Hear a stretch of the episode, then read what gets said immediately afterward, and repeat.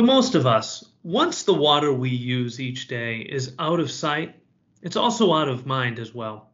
But the reality is that once this wastewater has left our homes, schools, or offices, it embarks on a long and costly journey towards rehabilitation.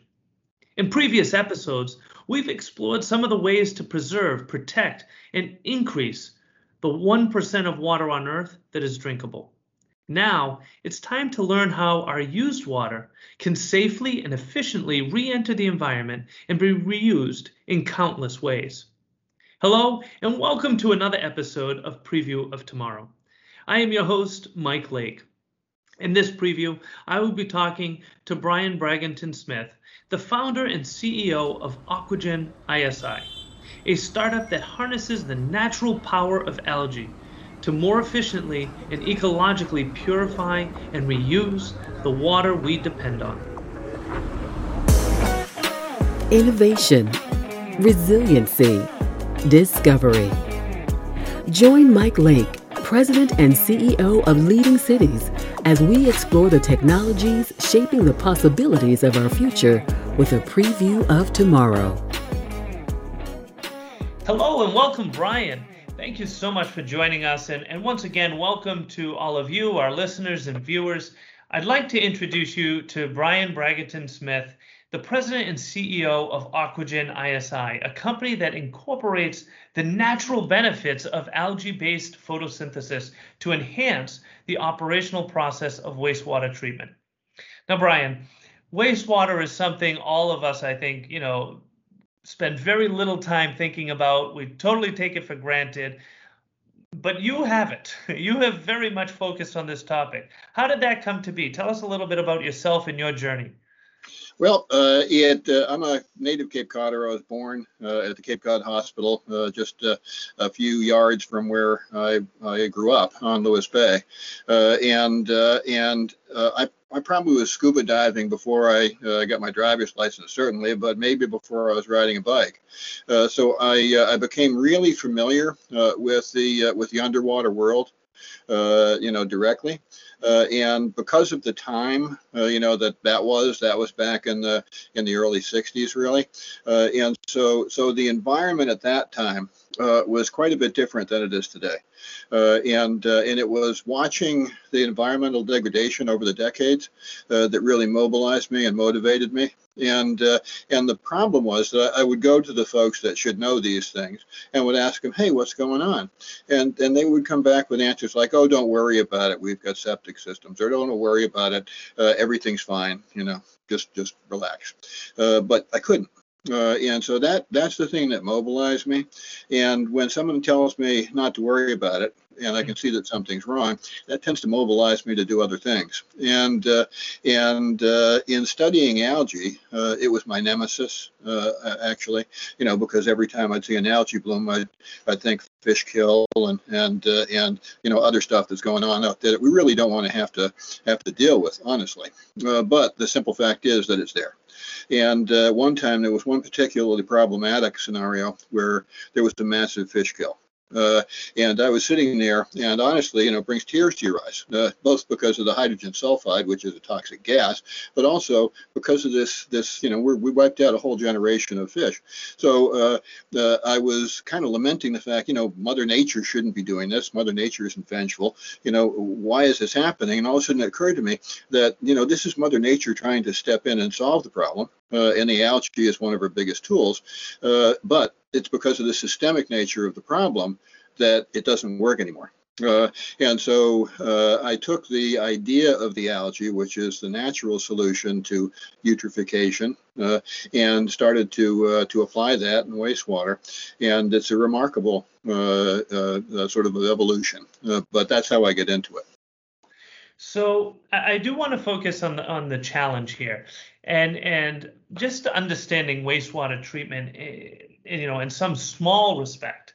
Um, you know, if I if I remember correctly, almost 15,000 uh, wastewater treatment plants uh, are providing that kind of uh, wastewater collection, treatment, disposal, etc., for almost the entire population of the United States, over 200 million people.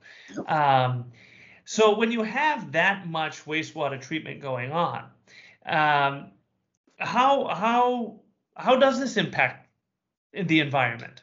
Well, it depends on on on the level of treatment that you've got. One of the real problems that we face as a society is that up until recently, fairly recently, attitude has been, "What can I get away with?" And you know, what's the cheapest way you know, to get rid of this problem and make it go away. And and that's really not the solution. You know, that's that's getting away with something that's not that's not solving it. Uh, and that's really where the things are changing now. And and that 15,000 facilities across the country, uh, if we look at the at the uh, the the grade that the U.S. has gotten on their wastewater and and general infrastructure, it's a D. Uh, now we're we're we're a globally significant leader uh, as a nation, and yet our infrastructure is a D. Uh, so this is the problem, uh, and and what it really necessitates is a is a pivot uh, in the way that we deal with the world and the way that we deal with how we impact that world. You know, in my mind uh, and to my way of thinking, every one of those 15,000 uh, wastewater treatment facilities needs to be upgraded to advanced tertiary level uh, because not only do we have a problem with the pollution on the side of not treating it the way it should, but we are also running out of water. Uh, so what does that mean? Well, if we're if we're throwing water away, clean water, just as a transport mechanism for our waste, then then we're making it dirty. Uh, and so there are different ways that you can look at it and that's really what we're about. Uh, I've been using water, uh, recycling water since 1993.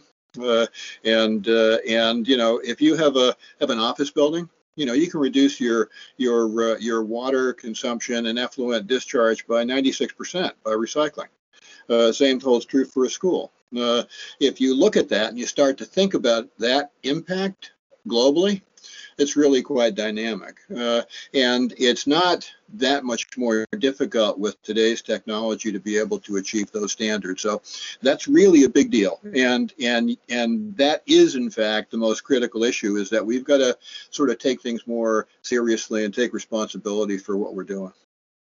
And, and, as you point out, this is truly a global issue. You know, 80% of wastewater uh, around the world flows right back into the ecosystem without being treated or reused, uh, which means about 1.8 billion people in the world use a contaminated source of drinking water. Um, I mean, I, we don't have to think too hard about how how detrimental that can be to human health and and not not to mention the environment. So, tell us more about Aquagen ISI and, and the you know, clearly you've harnessed Mother Nature's tools um, to evolve it into something that has um, a, a, much higher capacity. Is that right? Yes. Uh, basically, what what uh, what we do is uh, is uh, we use a, a, process called membrane separation, uh, which uh, utilizes a, porous membrane to basically, if you look at what I just had mentioned about the water and the waste, basically what what humankind has done is, is since the time of the Assyrians, uh, we we had to try to figure out how to get rid of our waste, uh, and so using water to transport it through sewers was was you know sort of the the, the answer. And uh, and since that time we really hadn't broken that chain. Uh, and uh, about uh, probably 40 50 years ago this membrane technology started to come around. Uh, and what that allows you to do is to separate the solid from the hydraulics because if you can do that, then you can change the dynamic of the process. Uh, and uh, and the membrane does that. So it separates the solid material from the liquids. Now you end up with a very uh, sort of a clean liquid, but you still have the dissolved elements in it. Uh, you know the nutrients and stuff like that. Uh, so by taking the algae and applying it at that point, what ends up happening is the algae takes up the nutrients. Uh, the interesting thing is that it also takes up carbon dioxide and it produces pure oxygen. Now, here's a really cool part, and that is that uh, those 15,000 uh, wastewater treatment plants, they represent between 4 and 6 percent of our federal energy budget. Uh, now, if you think about that, uh, that 4 to 6 percent, uh, the lion's share of it is spent blowing bubbles through wastewater. Now, that sounds crazy, right? Uh, but that's how you get oxygen into the waste stream in order for the organics to be able to digest the stuff that's in it. Well, uh, the byproduct of that organic decomposition is carbon dioxide and water. So if you take that and you say, okay, we're eliminating that organic waste, but we're producing carbon dioxide. Uh, and uh, and uh, well, for instance, uh, it's it's a fairly significant amount. Uh, so by taking that algae, which then as part of that of that stream that you're treating, it automatically sort of assimilates the CO2. It produces the oxygen, and then that reduces the, dramatically the amount of of, uh, of, energy necessary in order to blow bubbles. Uh, so this is a very exciting dynamic. The other beneficial thing is that actually once you harvest out the algae from that stream, which is a value because now you have a, a product that has value that wasn't there before. So that's a value proposition. Uh, now, if you take that water, that water that you you just cleaned and separated out is absolutely pure, tertiary level drinkable water, and it's got a very high oxygen content. So what that then does uh, in our system is we run that through hydroponics. Uh, and so the the, uh, the plants uh, then benefit from that oxygen because in order for a plant to be able to grow, oxygen in the root zone is essential. That's what allows it to take up the nutrients and grow. And uh, what we found was that by doing this, we increased the crop production by 30% uh, and increased the, the rate of the of the growth of the plant by 30%. So what ended up happening is you can actually fit another cycle of, of, of produce into that dynamic. So now if you take that that thought process and that plan that we've just laid out and you plug it into uh, an urban uh, infrastructure element like a wastewater treatment plant. Now you've just taken that wastewater plant, which was something that was uh, all cost, you know, just trying to get rid of something. Yeah. And if you take the equation that we discussed earlier, it's not really getting rid of the waste. It's it's kind of marginalizing it. So by doing what we're talking about doing, you're not just totally eliminating it, but you're turning that waste into an alternative resource. You're turning the, the water into an alternative water resource. You're creating an alternative, uh, sustainable, resilient food supply. Uh, and uh, that that systems dynamic of, of integrating the different elements uh, the the byproducts of that, if you really take it to the end result, are adding in renewable energy, adding in biotechnology for converting that final organics into into biogas, generating energy. Now all of a sudden you're you're turning it into a regenerative process. Uh, and now if you think about that, and you think about the challenges that we face today, the number one issue uh, is uh, is is energy. Uh, that's facing us right now. Although I would say that that's no different and and no less dangerous than the pollution that we're causing and the dead zones that we're creating. Uh, so if you take those two issues, and those are major challenges for our communities, and you solve them in an integrated platform, now your your overall efficiency and resiliency is is amazingly enhanced. Uh, and uh, by doing all of these things together, you end up with synergistic benefits, which which are which are found values that don't cost you anything, but they create a value proposition. And what's the net net at the end of the day on that? It reduces your costs and increases your yield. And this is what we've got to do. And and so I want to talk a little bit now let, about the future, and let's assume this kind of technology is not just in the 15,000 or so uh, wastewater treatment plants in the U.S., but is in treat, wastewater treatment plants globally. What what kind of impact are we talking about? If we were to look at that, and this is an interesting point to bring up because I'm a I'm a member of Rotary International, uh, and uh, and our organization has just formed a new platform for action on the environment and the circular economy, uh, basically climate change, uh, resiliency, and sustainability, uh, and uh, and Rotary International is a organization of about 1.5 million people globally, and uh, and we're doers. Uh, so uh, you know, right now, uh, and and back to our point earlier about wastewater, you know, uh, having a D uh, sounds bad, but if you go to the two most populous uh, nations in the world today, uh, and you really look at infrastructure, uh, what you find is that is that those communities are are primitive. Uh, by primitive, I mean they don't have infrastructure. They mm-hmm. don't have uh, they don't have facilities. Uh, basically, you know, it, they don't even have outhouses. I mean, you know, open defecation and, and just going out and doing it in the street. I mean, it's a if you think about that, what that what that really means. So so with what we're doing, uh, and with IoT uh, and the ability to to communicate uh, like we're doing right now, uh, you could you could basically use satellite intelligence to be able to do a, a, a flyover, gather the data. I could identify an area. I could design a plant. I could design everything that needs to be there, and and we could ship it to the location. Uh, and then via IoT, we could be in communication directly with the folks while it's being facilitated. And then over the long term, be able to help them to make sure that the asset is managed properly. If if they don't have the capacity to do it, then you can send people in to help. So the the way that the way that we see it is that is that the developed world is not the problem. Uh, it's the developing world. And if the developing world goes through this the the same curve that we have, we're all done. Uh, so so we have to well, we've do. set a bad example. we have set a horrible example, even for the kids. That's another element, by the way, on education. And you know, if you look at these things, uh, we've got to we've got to retrain our society uh, to this kind of thinking. We've got to prepare our kids for this angle. Uh, and if you really look at our educational process right now, uh, we're still too much into the books and we're not heavily enough into the STEM. Uh, so one of the things that we're working on and we're doing right now is to is to facilitate a net zero campus for a regional school system. Now, everything that we just talked about will be part of that infrastructure cluster, but the value here is that everything turns into a learning laboratory.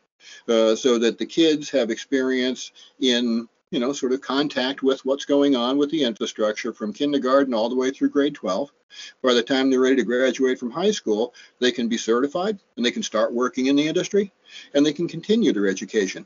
This is a paradigm shift that has to happen.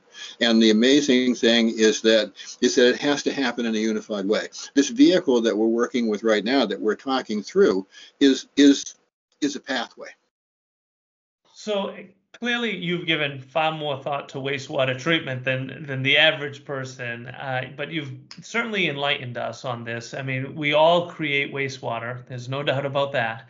Um, so we're all having an impact uh, in the negative side. So the work you're doing is is countering that, and for that we can't thank you enough. I do want to thank you for your time joining us today on Preview of Tomorrow. It's been great to hear uh, the opportunity that's available to to not just treat our wastewater, but to treat it in such a way that is so much more productive and and uh, positively impactful to to our environment and society. It's regenerative. And that's where we need to go. Uh, renew, recycle, regenerate. Uh, we've, we've got to restore the world that we have had an adverse impact on. Uh, it's our responsibility and it has to happen. Well, if anybody wants to learn more about this, what's the best way for them to do so? Uh, I would say uh, uh, probably keep tabs on us uh, on LinkedIn and, and Facebook. Uh, and uh, and actually, my, my email is bbs at, at aquagen slash isi dot com. Uh, and uh, and if you have any questions, if you need anything, if I can help in any way, you know, please feel free to reach out because uh, this is something that we need to do cooperatively and as as a as a society. Well, thank you for doing it and leading the charge. We look forward to talking with you again soon. I too, and thank you for the stuff that you're doing. You know, this is a critical time, and without platforms like yours, uh, again, uh, we'd be in a tough spot. So thank you very much, and I've, I've appreciated all of our contact and our communications. Likewise, thank you. And thank you for tuning in to this episode of Preview of Tomorrow. Listeners like you are essential to advancing our efforts to drive resiliency and sustainability for all. I ask that you give us a rating on Apple Podcasts or whichever streaming platform you prefer. Your feedback helps us to grow and share these brief previews of what life in the future can be. In addition to thanking our guest today, I want to thank Peter Roy and Demetria Bridges for making this podcast possible. If you enjoyed this episode, please subscribe and encourage others to also join us each week in previewing the possibilities of tomorrow.